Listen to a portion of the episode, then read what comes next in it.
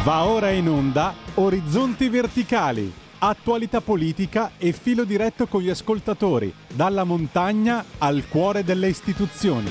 Welcome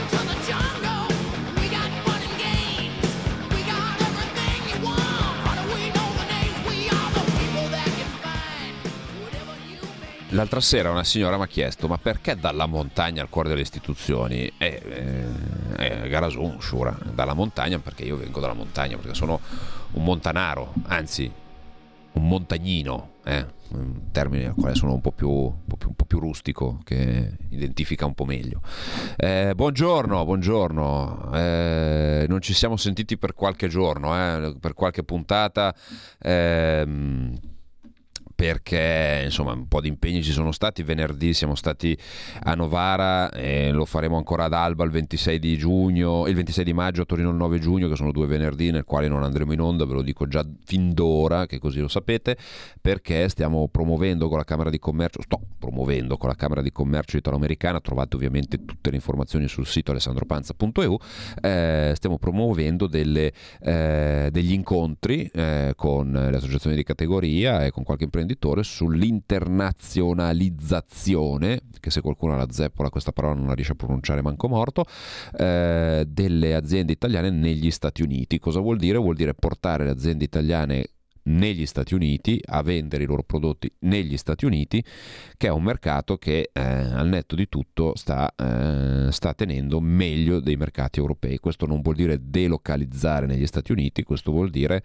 eh, prendere un po' di ossigeno laddove, laddove ce n'è in un momento in cui di ossigeno per le eh, nostre aziende non è che ce ne sia tantissimo.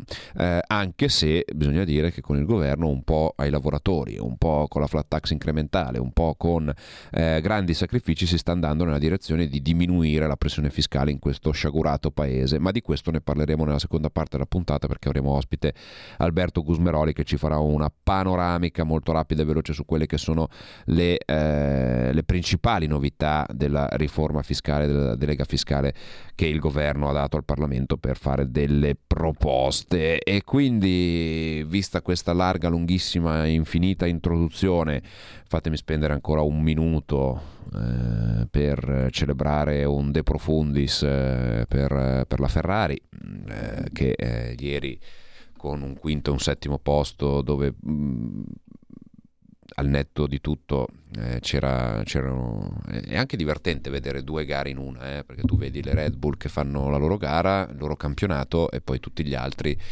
che si scannano per il terzo posto. È un mondiale, è un mondiale già finito un mondiale così eh, purtroppo le luci per la rossa sono lontane dall'arrivare dopo l'acuto di Baku di 15 giorni fa mm, tutto già da rivedere. Comunque, torniamo a noi che ovviamente vi interessa di più vedere quello che sta succedendo.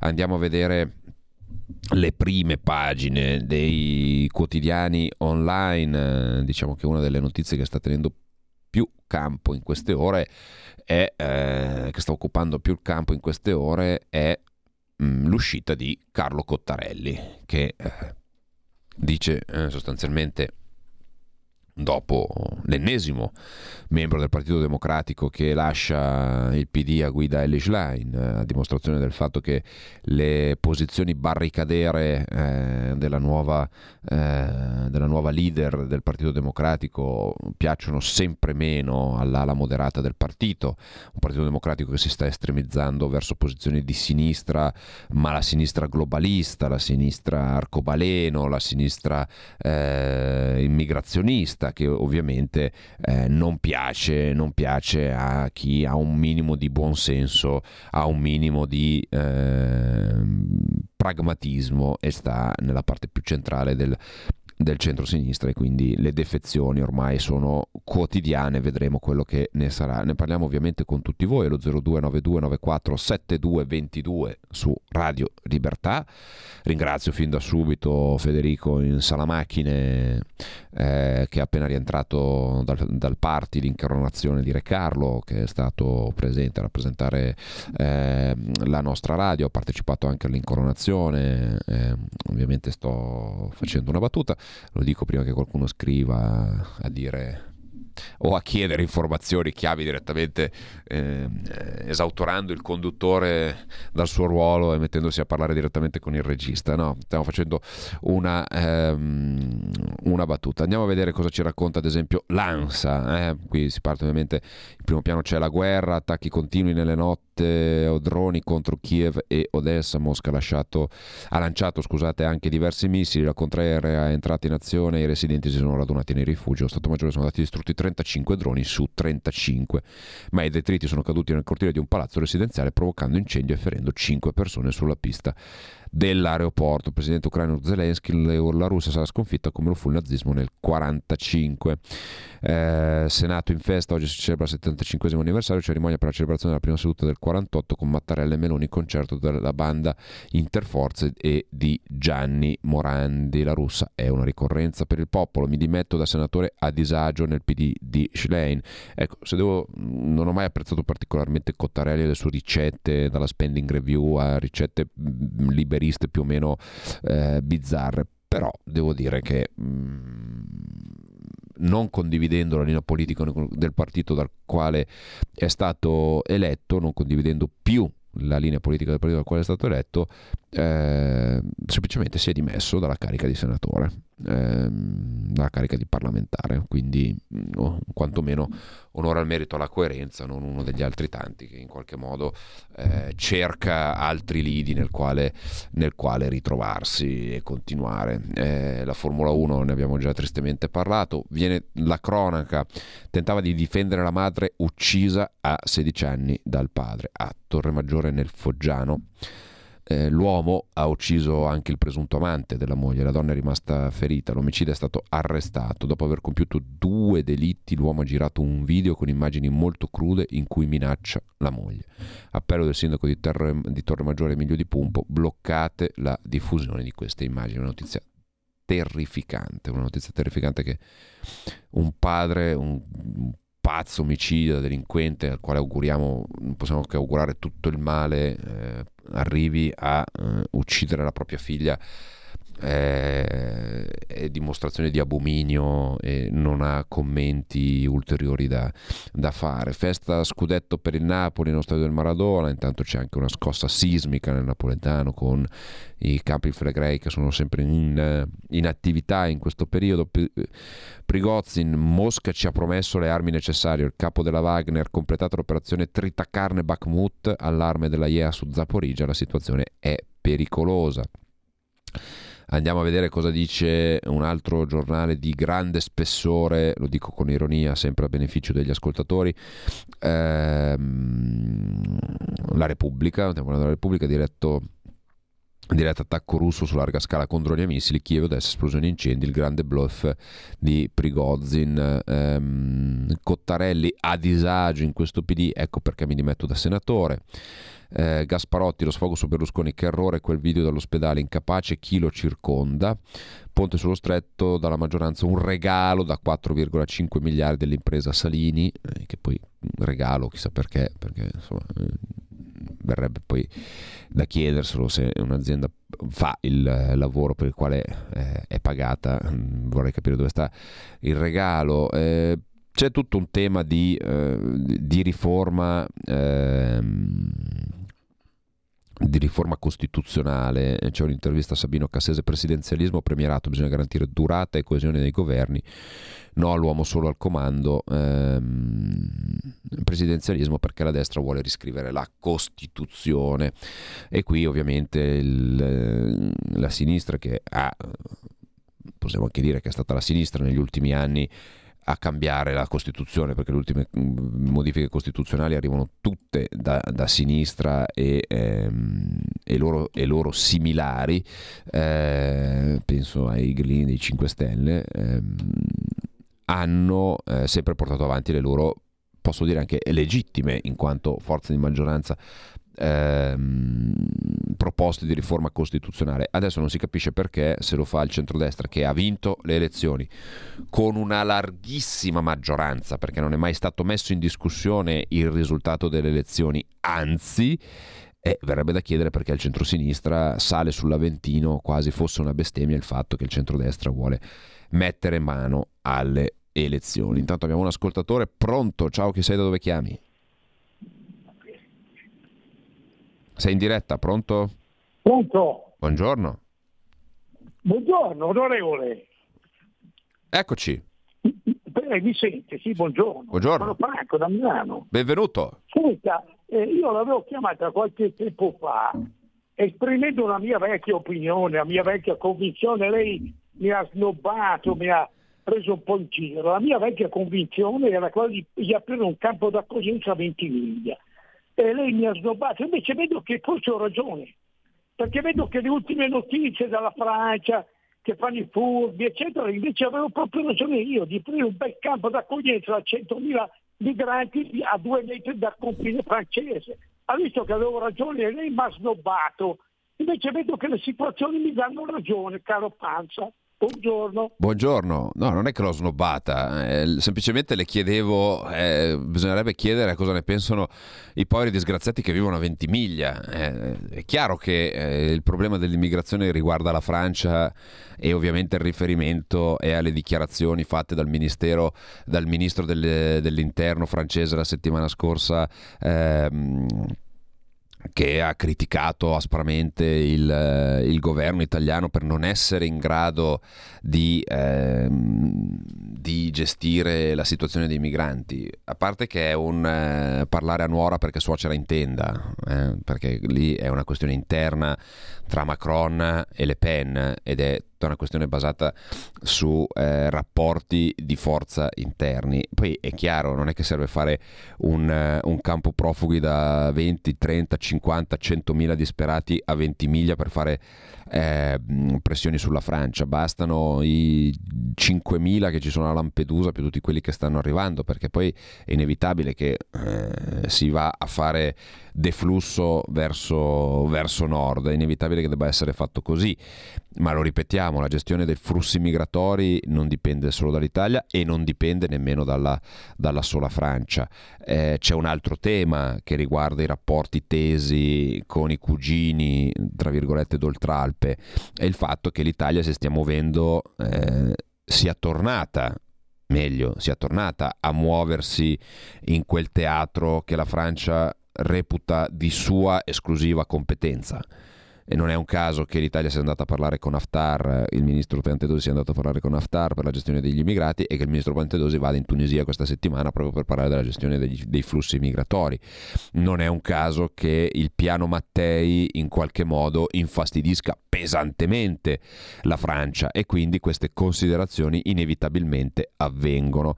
Ma se eh, qualche mese fa si accusava il governo italiano di non essere in grado di gestire i rapporti internazionali, di fare figuracce, eccetera, eccetera, questa volta né più né meno sono state le dichiarazioni scomposte e assolutamente inutili e gratuite di un ministro che per, eh, diciamo così, eh,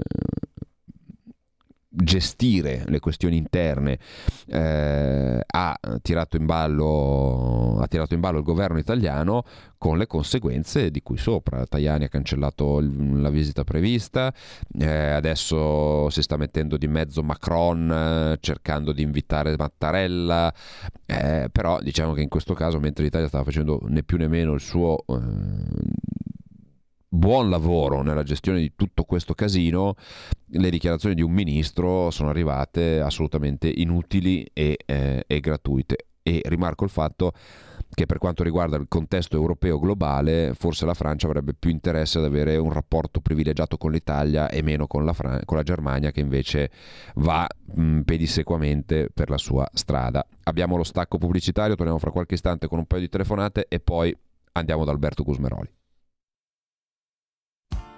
Tutte le domeniche, dalle 8 alle 10, la rassegna stampa del giorno e alcuni dei fatti principali della settimana che si è appena conclusa, con eh, ospiti e telefonate in diretta. La domenica mattina non perdere contatto con la realtà su Radio Libertà, senza filtri né censure.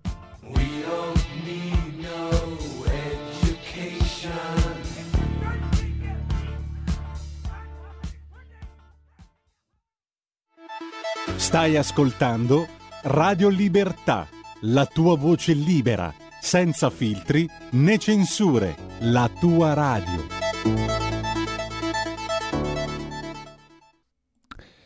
Eccoci, eccoci, allora andiamo subito alle telefonate, pronto? Sì, pronto, sono Manzoni. Ciao Manzoni. Allora, ci sono manifestazioni in Francia circa le dichiarazioni del ministro, del ministro francese che dice che l'Italia non è capace di gestire i migranti. Le manifestazioni sono fatte in, questo senso. Ma come? Fa benissimo la Meloni, dicono loro. Fa benissimo la Meloni, perché noi intanto prendiamo i clandestini e li mandiamo a Ma- Mayotte. Mayotte è un'isoletta a largo del Madagascar, che è territorio francese, quindi è sempre Europa. Eh? Li manda lì, li porta lì, lascia lì come fanno gli inglesi che li mandano in Burkina Faso. Eh, I francesi li mandano a Mayotte. 20.000, 20.000. Eh, noi dove- allora io avevo proposto una volta, prendiamo i nostri, li mandiamo a Vulcano, che magari ogni tanto esplode, eh, e viene giù ci aiuta. Grazie. Questa è una stronzata eh, ed è una stronzata, perché questa che hai appena detto è, è una stupidaggine grande come una casa, quindi mm, se devi telefonare per dire stupidaggini di questo genere, per favore eh, evita, perché siamo in radio, siamo in diretta, ci ascoltano eh, tante persone e o poche, non mi interessa, però se devi dire se dobbiamo fare le chiacchiere da bar, eh, fatele al bar, non fatele in radio, grazie. Pronto? Sì, pronto, buongiorno, sono Fabrizio di Sabio Chiese. Ciao Fabrizio. Sì, ciao a te e buon lavoro. Grazie. Ascolta, una questione che riguarda anche il tuo di lavoro e come ci hai spiegato te in Europa, i parlamentari degli altri paesi fanno principalmente o quasi esclusivamente gli interessi della propria nazione, i tedeschi gli interessi della Germania, i francesi della Francia e così via. Sì. Adesso c'è la questione, come ha letto Cainarca, che vorrebbero limitare o, o proibire la, pesca, la pesca a strascico che viene fatta prevalentemente in Mediterraneo, Certo. facciamo noi italiani e gli spagnoli. Tutte le volte che c'è una questione da proporre anche per motivi ambientali, ecologici, quello che vogliamo, noi ci ritroviamo sempre penalizzati da queste questioni. Lo abbiamo visto anche nelle altre volte con la pesca che non potevamo pescare molluschi inferiori ai 22 mm che andavano a, come si dice, eh, a contrapporsi con gli interessi dei nostri pescatori. Chiaro. Allora, secondo me bisognerebbe fare una cosa, visto che tutti fanno i propri interessi, dovremmo cominciare anche noi, quando c'è una questione ambientale da risolvere, una questione energetica, a proporre delle idee che vadano in contrasto con quelle degli altri. Io faccio un esempio, i tedeschi ci rompono le scatole sulla pesca, va bene? Noi cominciamo a dire, noi proponiamo che vengano chiuse le centrali a carbone, le centrali elettriche nel giro di due anni e poi portiamo tutto quello che serve, tutti gli argomenti scientifici e bla bla bla e cominciamo a contrapporre, perché io ho idea che noi italiani quando andiamo su siamo sempre disarmati. Subiamo sempre iniziative che vengono da qualcuno che dice ma sì dai c'è quella questione lì, vabbè mettiamola contro l'Italia tanto loro non si difendono mai. Chiarissimo, chiarissimo, argomento che ovviamente condivido, non posso fare altro che, che condividere. Teniamo conto di come è costituita la maggioranza a Bruxelles in questo preciso momento. Eh, vi do un dato e poi passiamo ad Alberto. Ehm, la nuova direttiva eh, sul, sul packaging che prevede il riutilizzo invece del, riu- del- del riciclo, che uno può dire, ne abbiamo già parlato di questa roba qua, però è per darvi un po', è per darvi un po' l'idea. Dipende proprio dal fatto che eh, siccome eh, la Germania, ma non solo la Germania, è, è- è indietro dal punto di vista eh, dei livelli di riciclo che erano previsti dalle, dalle normative precedenti, allora cosa fanno? Cambiano completamente le carte in tavola e vanno a penalizzare chi? Ancora una volta lo Stato italiano che però in questo caso non è più eh, il brutto Stato che, che non fa i compiti a casa, che non rispetta le regole, che se ne, se ne frega. dei- dei- no, siamo i primi in Europa. Siamo tra i primi al mondo per capacità di riciclo, per investimenti nella catena del riciclo, con i consorzi, con un sistema virtuoso che funziona, che può funzionare meglio sicuramente, ma siamo i primi in Europa. Allora verrebbe da chiedersi perché quando siamo primi da qualche parte bisogna sempre aspettare che arrivi qualcuno e cambi completamente per far diventare primo quell'altro che negli ultimi vent'anni in questo non è riuscito a raggiungere dei livelli ottimali. Ecco, questo è, è uno dei grandi temi che eh, saranno anche oggetto, temo, nella prossima campagna elettorale, ma lo sono già in questo momento. Ma eh, ne parliamo magari venerdì di questi aspetti. Ringrazio l'ascoltatore che è sempre attento a portare dei temi interessanti per poter fare dei ragionamenti. Ehm, Alberto Gusmeroli, buongiorno. Buongiorno, un saluto a tutti ai radioascoltatori di Radio Libertà e buongiorno a te. Allora, raccontaci un po', eh, si è parlato tanto, ie- domenica c'era, sabato, domenica c'era, eh, c'era stata una manifestazione dei sindacati. ehm, allora, facciamo così, io sono appena piovuto da Marte e vedo che in Italia ci sono le manifestazioni dei sindacati contro il eh, nuovo decreto che riguarda insomma, la fiscalità, i lavoratori, eccetera. E quindi ti chiederei, ma questo governo eh, quanto sta impoverendo i lavoratori? Perché altrimenti non si spiegherebbero le manifestazioni dei sindacalisti. Ma allora, ehm, io voglio dargli una lettura politica, perché se la devo guardare dal punto di vista tecnico, beh, è stupefacente che poco tanto viene dato alle fasce medio-basse dei redditi da lavoro dipendenti e i sindacati scendono in piazza. Quindi voglio dargli una collocazione, una spiegazione politica. Qua sembra quasi una lesa maestà, cioè i sindacati che eh, si sono eh, sempre diciamo, caratterizzati per difendere le fasce medio-basse e in qualche modo il governo il primo di maggio eh, invece di eh, festeggiare, tra virgolette, decide di festeggiare lavorando, decide di varare un decreto lavoro che aiuta le fasce medio-basse, eh, in qualche modo è stato visto, cioè se l'avesse fatto un governo di sinistra probabilmente i sindacati eh, applaudivano. Qua l'ha fatto un governo di centrodestra eh, dove la Lega ha fatto valere anche la sua forza sociale, perché la Lega da sempre è vicina alle diciamo, fasce eh, meno abbienti o i ceti medi, eccetera, però eh, in qualche modo sembra una eh, diciamo, sforatura nel campo eh, di, tradizionalmente dei sindacati. No? Ecco, quindi invece di avere onestà intellettuale, questo è il paese purtroppo che non ha onestà intellettuale. Io venerdì ero a una trasmissione televisiva avevo come contraltare Elena Bonetti, ex ministro, ehm, e eh, appunto si parlava delle causali eh, nei contratti a tempo determinato. E lei molto onestamente, pur essendo dell'opposizione, diceva ma questa roba qui non crea più precariato, non è che eh, proroghiamo i contratti a tempo determinato oltre i 24 mesi, aumentano solo le causali. Peraltro ormai sappiamo che i contratti a tempo determinato, visto la fortissima richiesta di eh, diciamo, operai specializzati e in generale di lavoro che c'è eh, in Italia, ehm, in qualche modo sono eh, propedeutici ai contratti a tempo indeterminato. Perché?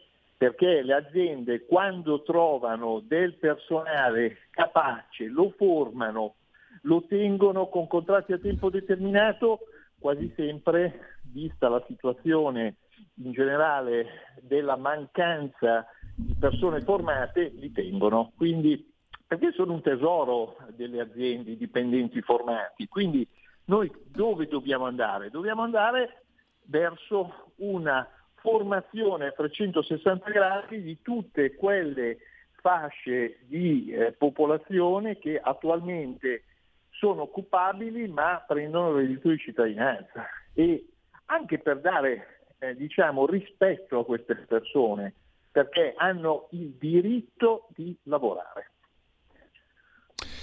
Eh, eh, eh sì, ma è, è chiaro che adesso lasciando perdere situazioni diciamo così extraplanetarie, però è chiaro ed evidente che eh, chi ha governato negli ultimi dieci anni e diciamolo pure chiaramente per eh, per i lavoratori, per le fasce più deboli del paese, tolto il reddito di cittadinanza che abbiamo capito non essere una misura eh, così come è stato pensato funzionale a risolvere il problema della disoccupazione e della povertà in questo paese, è chiaro che chi non l'ha mai fatto, pur potendolo fare, eh, adesso, adesso salta sulla sedia vedendo che qualcuno è arrivato e nel giro di qualche mese ha già, lo diciamo Alberto, ha iniziato un percorso, non è eh, definitivo, no? perché la prima cosa che è stato detto corretto. ti ricordi no, quando è uscito il decreto il primo maggio, eh, Landini dice, eh,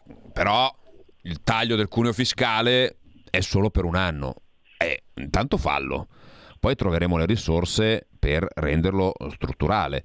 No? Eh, Assolutamente. Senti- infatti eh, eh, analoga critica non è stata fatta eh, al governo Draghi, perché il governo Draghi ha tagliato il cuneo fiscale due punti per le fasce fino a 20.000 di reddito e ehm, anzi tre punti per le fasce fino a 20.000 e due punti fino alle fasce eh, a 35.000, ma l'ha fatto solo per il 2022. Anche lì era temporaneo e anche lì ha, eh, dopo le elezioni, dopo le elezioni del 25 settembre, il governo Meloni ha dovuto trovare risorse per prorogare al 2023 il taglio del cuneo fiscale del governo Draghi. Quindi anche questa questione è temporaneo, insomma, eh, in qualche modo lascia il tempo che trova. Uno perché in Italia, diciamo, se guardiamo la legislazione degli ultimi 20-30 anni, le cose temporanee sono quelle che eh, eh, hanno avuto eh, più possibilità di diventare definitive o di continuare a essere prorogate da un anno all'altro. Non è un buon sistema perché bisogna cercare di guardare a una pianificazione a medio-lungo termine, però diciamo, il, governo Draghi, che era considerato il governo dei migliori, ha fatto un taglio del cuneo fiscale per un anno, punto. Cioè non è che l'ha fatto per eh, più anni. Il governo di centrodestra eh, con il ministro Giancarlo Giorgetti ha prorogato il taglio del cuneo fiscale ampliandolo tra l'altro ehm, e poi adesso hanno fatto questo intervento eh, ovviamente temporaneo che comunque dà delle risorse alle fasce medio-basse dei lavoratori dipendenti che sono state fortemente colpite dal caro inflazione. Quindi è eh, ovviamente un primo passo, ma è sempre così, quando si in- interviene su un bilancio che non è eh, dei migliori, perché sappiamo quanto è il debito pubblico, in una situazione di alta inflazione che comporta alti tassi di interesse, perché per contrastare l'inflazione eh, una delle regole economiche è di intervenire sui tassi di interesse, anche se questa non è un'inflazione da domanda, è un'inflazione da costi. Comunque eh, resta il fatto che gli spazi di intervento del governo non sono ampissimi, è riuscito a intervenire, ha dato sei mesi qualcosa in più nelle tasche degli italiani, lavoratori dipendenti, fasce medio-basse, beh, insomma eh, ci sarebbe solo da applaudire. Anche perché, ricordiamolo Alberto, eh, tutto questo è nato dal fatto che ehm, il governo aveva fatto una previsione di, ehm, di crescita ehm, di un certo tipo e invece poi l'Istat ha dichiarato che eh, la, la- la previsione invece è, è più alta e quindi di fatto eh, mettendo, mettendo nelle case dello Stato eh, ovviamente parliamo di- di- di risorse virtuali però insomma per capire, far capire a chi ci segue da casa perché ci siamo trovati anche questi diciamo così quattrini in più no? Eh, perché altrimenti la narrativa soprattutto dei 5 Stelle è quella di dire avete fatto il decreto primo maggio utilizzando il tesoretto del reddito di cittadinanza cosa non vera perché No. prima di tutto il governo ha sempre detto che il reddito di cittadinanza l'avrebbe se non tolto to comunque fortemente rivisto proprio per i motivi di cui eh, parlavamo prima, eh, poi insomma lasciamo perdere le immagini di questi giorni quando c'erano quelli di Napoli che andavano a comprare i mortaretti, le bandiere, i fumogeni per fare la festa del campionato con il reddito di cittadinanza, lasciamo perdere perché ricordo che il reddito di cittadinanza deve essere una- un, un sostegno al reddito di chi non arriva a fine mese, non il, il bancomat dello Stato per, per cazzeggiare, però insomma questo purtroppo l'abbiamo visto tante volte, però è proprio questo lo schema, no? cercare di prudenzialmente fare eh, quadrare i conti da buon padre di famiglia e poi se arriva qualche risorsa in più eh, non la butti, eh, passatemi il francesismo, nel cesso, ma cerchi di metterla nell'economia come? In due modi, facendo pagare meno tasse alle imprese e quindi lasciando come? Lasciando qualche soldo in più alle famiglie. Qualche soldo in più alle famiglie che in questo momento eh, leggo in questo momento sul, eh, sul Sole 24 Ore mutui si infiamma la rata del variabile più 65% con i rialzi della BCE cioè vuol dire che stanno raddoppiando stanno quasi raddoppiando le, eh, le rate dei mutui a chi ha un tasso variabile. Quindi è chiaro che il governo deve cercare di dare un sostegno alle famiglie perché se io ho sempre lo stesso reddito e il mio mutuo raddoppia vuol dire che io devo tagliare da tutte le altre parti. E quindi vuol dire che taglio i ristoranti, taglio le vacanze, taglio i vestiti, taglio tutto quello che è superfluo e purtroppo in tante situazioni taglio anche il mangiare. E qui arriva anche la carta acquisti spesa, leggo sempre sul, sul Sole 24 ore, sostegno alla povertà, che ovviamente serve a chi è sotto i 15.000 euro, residente in Italia, eccetera, eccetera, eccetera, però è chiaro che le difficoltà in questo momento sono tante. Eh, Alberto, secondo te quali sono gli altri, o meglio, parliamo di delega fiscale, no? cioè di come il, gov- il Parlamento ha ricevuto l'incarico da parte del governo, anche qui cerchiamo di semplificare perché poi noi tra detti ai lavori parliamo sempre per scontato, poi magari qualcuno ci guarda se l'è la delega fiscale, la delega fiscale è sostanzialmente il governo che dice al Parlamento formulami delle proposte per rivedere il fisco to cure e eh, fare una riforma del fisco a 360 gradi. Secondo te su cosa si sta incidendo veramente, su cosa si dovrebbe incidere di più? E eh, quali sono diciamo, i desiderata totali eh, che porteremo a casa con questa delega? Ma allora diciamo che eh, sicuramente il, ehm, il risultato di questa delega sarà un grande processo di semplificazione. Noi siamo uno dei, dei paesi più complicati al mondo, l'ultima riforma fiscale risale al 1973 e ricordiamo che da allora si sono sovrapposte leggi nella logica, contrastiamo l'evasione complicando il fisco e il risultato è che l'evasione è rimasta più o meno sempre la stessa. Eh, il sistema fiscale è diventato talmente astruso che è, una tassa occulta alla complicazione, è diventata una tassa occulta, è respingente rispetto agli investimenti esteri, quindi noi cosa eh, vogliamo fare? Intanto c'è una linea chiara, un governo che ha le idee chiare su che cosa vuol fare. Tre cose. Semplificare il fisco, gradualmente ridurre la tassazione e riequilibrare il rapporto cittadino-fisco, per cui il fisco non è che diventerà amico, ma sarà un po' meno nemico dell'attuale. E questo nella logica di far emergere, perché? Perché noi crediamo che oltre ai controlli l'emersione del sommerso si generi semplificando il fisco e riducendo la pressione fiscale. Ci sono già degli esempi, caso per esempio della cellulare secca sugli affitti abitativi, ha determinato un'enorme emersione del sommerso.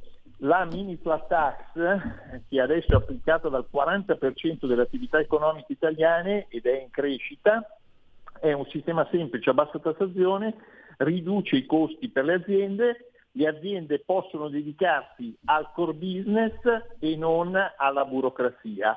E eh, ovviamente è un cambiamento molto forte, graduale nel tempo, diminuiremo il numero delle aliquote e degli scaglioni, sono già state portate da 5 a 4, adesso andranno da 4 a 3, ci sarà una revisione in generale del sistema nella logica della semplicità e della riduzione degli adempimenti e della pressione fiscale. È una sfida, una sfida che però un governo che ha una diciamo, eh, visione di legislatura e se farà bene magari anche di due legislature può sicuramente raccogliere e finalmente portare a casa a favore dei cittadini. E qua si sta lavorando tutti eh, su, questa, su questa riforma, c'è tantissima Lega dentro perché ci sono tanti progetti di legge della Lega che sono entrati nella delega, tanti miglioramenti entreranno ascoltando le categorie perché l'opera di ascolto è fondamentale perché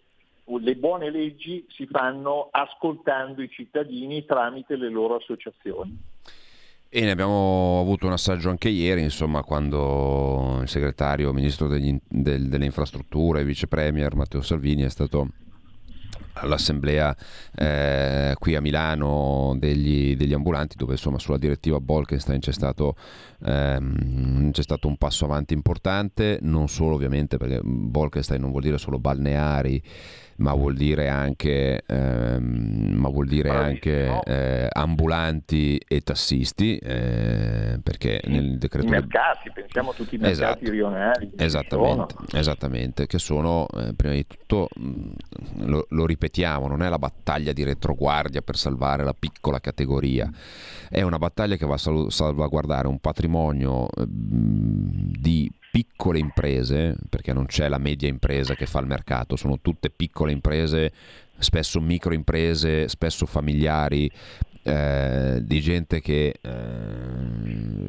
se cercate uno che fa i mercati o che ha una bancarella al mercato rionale che ha tre case e la Porsche, scordatevelo, è tutta gente che lavora 15 ore al giorno, si fa un mazzo tanto e il minimo che lo Stato possa fare è quello di garantirgli un minimo di tranquillità e riconoscergli il lavoro, il lavoro che fa, no? perché poi sono sempre quelli che evadono, sono sempre gli evasori, sono sempre tutte cazzate, tutta gente che si, si spacca la schiena come fanno tanti lavoratori, come fanno tutti i lavoratori, Certo, però siccome ci sono categorie di lavoratori che sono assolutamente più tutelate e salvaguardate sotto tutti i punti di vista, eh, non vedo perché chi fa, chi fa i mercati, chi fa il tassista, chi fa, eh, il, ehm, chi fa anche il gestore di, un- di uno stabilimento balneare debba essere in qualche modo messo alla mercé delle multinazionali, perché poi è questo di quello di cui si tratta alla fine in soldoni, perché se tu vai a liberalizzare una licenza che spesso è l'unico, eh, diciamo così, eh, chiamiamolo asset, cioè l'unico strumento di, di- di- valore della sua, della sua azienda, eh, dove ti può arrivare l'Amazon di turno e fare man bassa, è chiaro che a quel punto lì...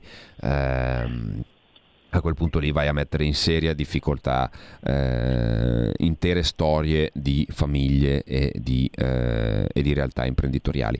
Alberto, senti, ti faccio un'ultima domanda. Quest'anno le vediamo le frecce tricolori ad Arona oppure no? allora, noi le frecce tricolori le facciamo un anno sì e un anno no.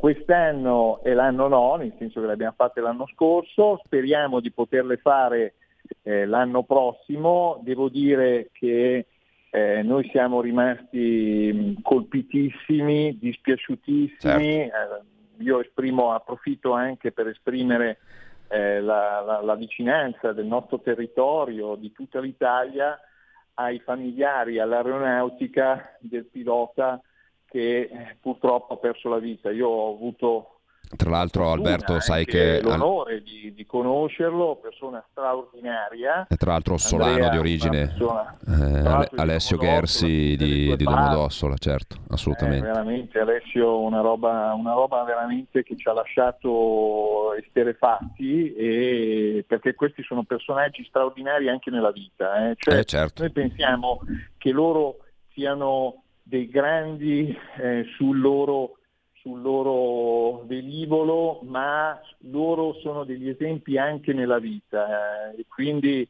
ehm, io appunto avendoli avuti qui ad Arona tre volte, eh, la, la Frecce Tricolori, eh, abbiamo conosciuto tutti i vari piloti e devo dire veramente che sono dei personaggi straordinari, quindi lasciano un vuoto e tanta gente eh, ha espresso il dispiacere perché è veramente stata una roba eh, terribile. Eh sì, eh sì, eh sì, è stato, è stato uno shock eh, per tutti, poi sono- soprattutto insomma, avendo testimonianze dirette di amicizie con... eh, io eh, Alessio l'ho incontrato solo una volta di sfuggita, ma eh, essendo di quelle zone lì ovviamente conosco tante persone che anche erano diciamo, amici, amici intimi di, di Alessio e della sua famiglia e eh, ovviamente è stata una notizia che, che ha, che ha scioccato che ha scioccato tutti e, ovviamente Poi veramente due bambini piccoli, cioè veramente è una Mm. cosa straziante. Esattamente. che- Poi averlo visto veramente qua, averci parlato e poi tutto quello che ci sta dietro, no? che giustamente hai detto anche tu, cioè i racconti della gente, quanto, quanti queste, queste persone sono disponibili anche nella vita di tutti i giorni ad aiutare, cioè sono degli esempi, veramente degli Sì. esempi e quindi Sono quegli esempi noi- che ogni tanto portiamo no? per spiegare un po' anche alle giovani generazioni che si arriva lassù eh, con eh, tanto lavoro, tanto sacrificio, tanta dedizione, eh, che sono gli esempi positivi, no? non sono solo gli influencer che fanno la bella vita, quelli non sono belli esempi da seguire per i nostri giovani, questi sono come quello di Alessio che era stato mh, appunto qualche settimana prima a parlare con il liceo Spezia di Domodossola, con i ragazzi entusiasti di vedere comunque che con, eh, con il duro lavoro e sacrificio si possono ottenere dei risultati, dei risultati importanti. Alberto, ti ringrazio anche per Niente, questa parentesi ultima. Complimenti per la trasmissione, eh, complimenti per il tuo grande lavoro in Europa e sul territorio e un saluto a tutti i radioascoltatori di Radio Libertà. Grazie Alberto Cusmeroli, deputato piemontese, vice sindaco di Arona della Lega, della- membro della Commissione Finanze. Ehm, allora, ehm, chiudiamo. Eh, chiudiamo la trasmissione. Io vado all'inaugurazione di Tutto Food. eh, Fiera, Fiera Milano eh, a testimoniare il fatto che eh, l'agroalimentare nel nostro paese è un'eccellenza, è un fattore economico importante. Eh, cavallette, grilli, ragni, mosche, zanzare, carne sintetica, eh, adesso hanno persino fatto il pesce 3D, cioè il pesce stampato, il pesce stampato in 3D. Non chiedetemi come cazzo facciano a fare sta roba qua, però fanno la stampa 3D del filetto di merluzzo. Cioè, tra un po', boh, eh, non lo so, non lo so dove andremo a finire. Comunque, per fortuna, eh, ci sono i nostri allevatori, ci sono i nostri agricoltori, ci sono le nostre aziende trasformatrici che rendono la qualità al numero uno nel nostro paese, nel nostro mondo. Grazie a tutti, ci risentiamo venerdì, grazie ancora a Federico in sala macchina, a tutti quelli che hanno scritto, chiamato su Radio Libertà e poi via di Corsa a Strasburgo. A presto! Avete ascoltato Orizzonti Verticali.